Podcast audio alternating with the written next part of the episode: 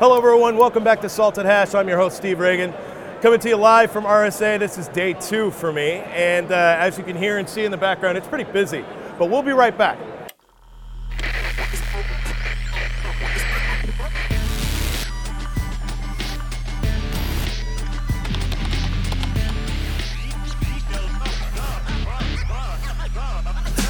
Welcome back. Today we're going to talk about deception technologies, and we're not going to hack back. We're actually going to do something a little different.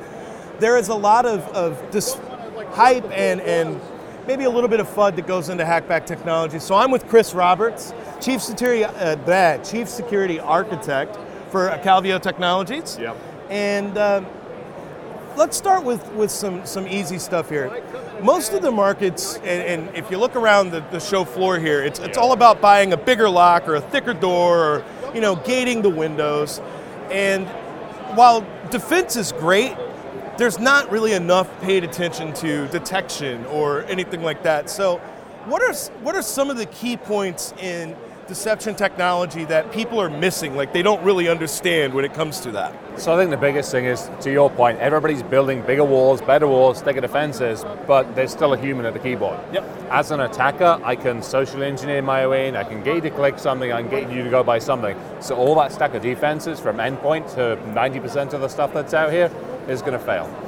And then even worse, once those defenses fail, the, the other problem is because detection is lacking, you've got adversaries on your network that literally they're there for months, days, you know, weeks, months, and months you, and you months, don't yeah. know they're there. They're just lurking about. So without getting too product pitchy, how exactly is deception technology really working to fix that problem? So the whole concept of deception technology is the simple assumption that somebody's already in your network, exactly as you said. From that point onwards, the whole idea is basically to act as a fisherman. So what can I put on a network? What can I be as an architecture, as a system that will attract an attacker? So as an attacker, I've landed on the first computer, somebody's clicked on something, I'm on it. My next job is to then survey, to look around, to say, okay, how can I escalate? How can I get privileges? How can I take the data and get it out of the system? As a defensive system, as basically deception technology, it's our job not just to put little pretty pictures out there because you know I'm looking too pretty, but also to put files out there, to have stuff on the wire, and to have something in there that as an attacker I'm going to be like, oh, that's what I want. So that's the role of a deception technology is literally to camouflage itself inside an organization and be nothing more than the next hop or the next step that an attacker's going to take to try and get to where they need to get to. So how does what you guys do differ from, say, uh, just a well-designed honeypot? I think the challenge with a well-designed honeypot is they you have to spend a lot more time configuring it. So, and it isn't just us. We're bloody good at doing what we're doing, but the whole idea is is to be able to drop the technology into an environment and have it learn what the environment is. So, if you take the only Open Honeynet project or a couple of the other ones like Canary and a few of the other ones. They're really good, but they take a lot of configuration. So you take an enterprise organization that has maybe 500 live computers on one VLAN, and you want to put 500 other live systems on it. That's a hell of a lot of configuration you have to do. Take something like the we're building, you drop it in there. It has a level of intelligence to go, hey, you got 500 computers, you got a couple of hundred Windows, a couple of hundred Linux, and a bunch of Macs. Let me tell you what to deploy. By the way, here's some data that we're going to help deploy as well. By the way, you've got a mix of OpenFTP, SNMP, here's this. Let's actually mix that up as well. So we'll put out maybe another 500 decoys and architectures, and in those ones, we will mix and match everything. It's not going to be 500 all exactly the bloody same. That was the early days of the honeypots. I mean, Yeah. it stood out like a freaking beacon in the darkness. So the whole idea is, is to get away from that and literally camouflage much more accurately, both at a system level and then a data level as well. So I had a dinner on Sunday with an executive who was considering deceptive technologies, and they were they were more researching, not like going out to buy. Uh, he'll he'll have a badge later today. It says not a decision maker. So you know that, that that'll be a, a really good thing. Yeah. But the uh, one of the things they brought up though was how do you separate the detection logs and the the the way deceptive technologies detect problems, potential problems, versus the all the other logging that goes onto a network.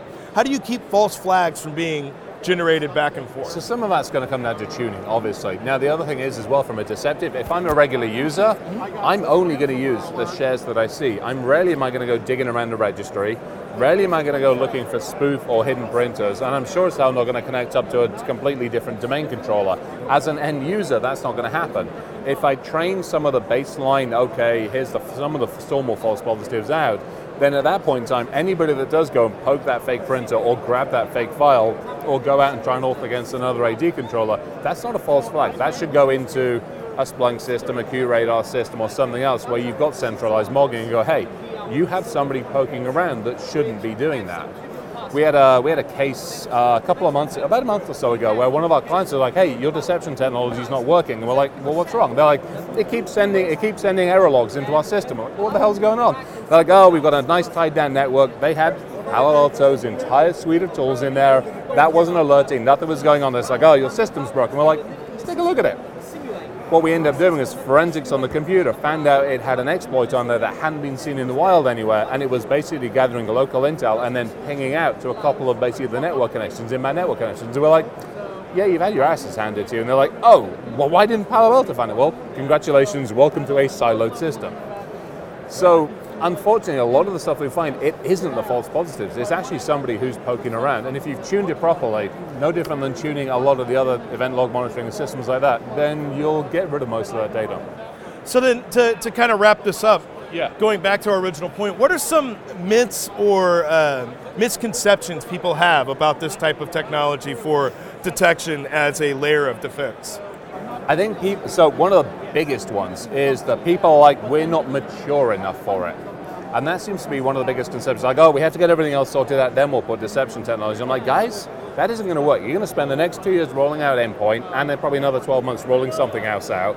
You're going to spend three years doing patching and logging. By the way, you've also got to get everything else. Why the hell don't you put something in place that sits inside and actually tells you what the hell is going on? That's the biggest one. It's like, oh no, we're not mature. No, get it in right at the beginning, and that, that way you know where to focus. That's one of the ones. Um, I think the other one is basically that a lot of deception isn't tunable enough. In other words, oh, I have a varied environment and I've got stuff all over the place, or I've got a lot of ICS systems, I've got a lot of cameras, I've got a lot of stuff that isn't traditional. It's like, well, so do we we have the ability to basically build all of those various different. You want a surveillance camera architecture? You want a deception for that? We got it covered. You want some of the ICS or the healthcare systems? We have that covered. So I think there's still that old tradition. It's like it was the old HoneyNet projects. Yeah. It's like, oh, I can build a Windows computer and it can only be this type of Windows and it can only do this. No, we're a lot better than that. One of the other big ones, I think, is, is that ability to both camouflage effectively. And then also, one of the biggest concerns a lot of companies have is like, oh God, now we have to put false data into this system in order to make it attractive. And we're like, no, nah, we got that covered as well. One of the upsides about having a good, well built intelligence automation system, it's not AI, that somebody needs to be shot for that word. Big time shot but at least something that can look at what you have and go, hey, I can pull from here, I can pull from here, I can adapt it, and now I can give you an entire set of data. That's the big difference. So, where could people find out more about you if they wanted to look you up online? Where are you lurking about these days? So I'm lurking about obviously still on Twitter as Sidragon1. I'm lurking fairly heavily on LinkedIn these days. There's a hell of a lot less trolls on LinkedIn. So I'm lurking about on LinkedIn as either Chris Roberts or Sidragon1. Um, I'm obviously I'm here at these conferences. I'm at GrrCon, I'm at Derby, I'm at BurrCon, I'm at Hacker Halted. Yeah, normal places. The normal, the normal haunts. Yeah. yeah, the normal haunts with your backwards keyboard, so you can hack back. I'm Steve Ragan. This has been Salted Hash. We're coming to you from uh, RSA in uh, sunny, kind of cold San Francisco. But stay tuned. We're going to be filming episodes all week, so we'll be back next time with a brand new one. Thanks for hanging out, and I'll see you soon. Bye now.